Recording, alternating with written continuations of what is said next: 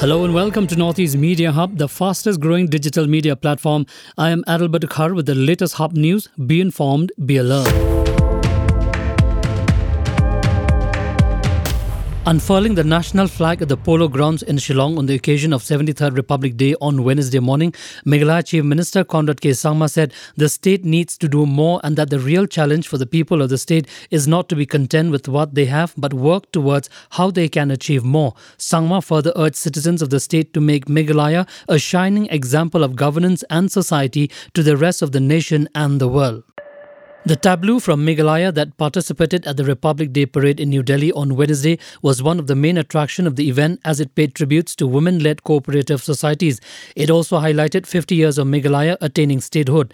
Meghalaya, by the means of its tableau, paid tribute to the contributions of women-led cooperative societies and self-help groups or SHGs towards the economy of the state. The tableau showcased bamboo and cane handicrafts that have become much popular in recent times. The rear of the tableau depicts traditional farming and and processing of Lakadong turmeric. Lakadong turmeric has attained global fame thanks to the endless efforts of women led societies and SHGs from Jaintia Hills of Meghalaya. Moving on, Meghalaya on Wednesday recorded 392 new COVID 19 cases, five less than the previous day, pushing the tally to 89,553, a senior health department official said. Health Services Director Dr. Aman War said the COVID 19 death toll rose to 1,503, with one more fatality. He said of the 392 new cases, 178 were reported from East Khasi Hills District, West Garo Hills at 48, Ri-Bhoi 11, Southwest Garo Hills 4, three cases each from East Garo Hills and South Garo Hills, two cases each from Eastern West Khasi Hills, West Jaintia Hills, and West Khasi Hills District. Was that the state currently has 2,494 active COVID 19 cases, while 85,556 people have recovered from the disease, including 254 on Wednesday. The body of a PhD research scholar was found under mysterious circumstances at IIT Guwahati. Odisha based Prakash Kumar Arukha's body was found in his room at the Kapili hostel. According to police, security officials at IITG had to break into his room on learning that it had been closed for the past two days. Amingaon police have reached the spot and are carrying out further investigations.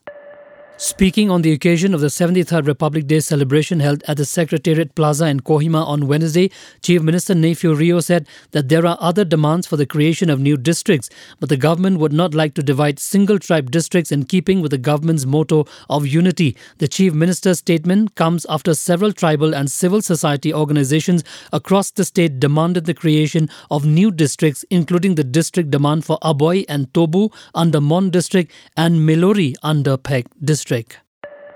China has indicated that the Arunachal boy who was allegedly abducted by the Chinese People's Liberation Army or PLA last week will be handed over to India soon. This was informed by Union Minister Kiren Rijiju on Wednesday. Rijiju said the indication from the Chinese side was made during a hotline exchange between the Indian Army and the PLA on the occasion of India's Republic Day. Earlier, Union Minister Kiren Rijiju stated that the safety and safe return of the abducted Arunachal Pradesh boy is the top priority of the government. A mob comprising of aspirants of a railway job have set a train on fire in Bihar's Gaya. The mob also attacked another train with stones. The protesting mob also vandalized several railways property which had later impacted the movement of the train schedule in the state. The protests started on Tuesday and are still continuing on Wednesday. Although the protest has not fully been controlled, the police have arrested and detained many protesters. Prime Minister Narendra Modi ditched his traditional turban look on Republic Day this year and wore a traditional cap from Uttarakhand with an image of the Brahma Kamal, the state flower, and sported a stole from Manipur. Official sources said Modi uses the Brahma Kamal whenever he offers prayers at Kedarnath.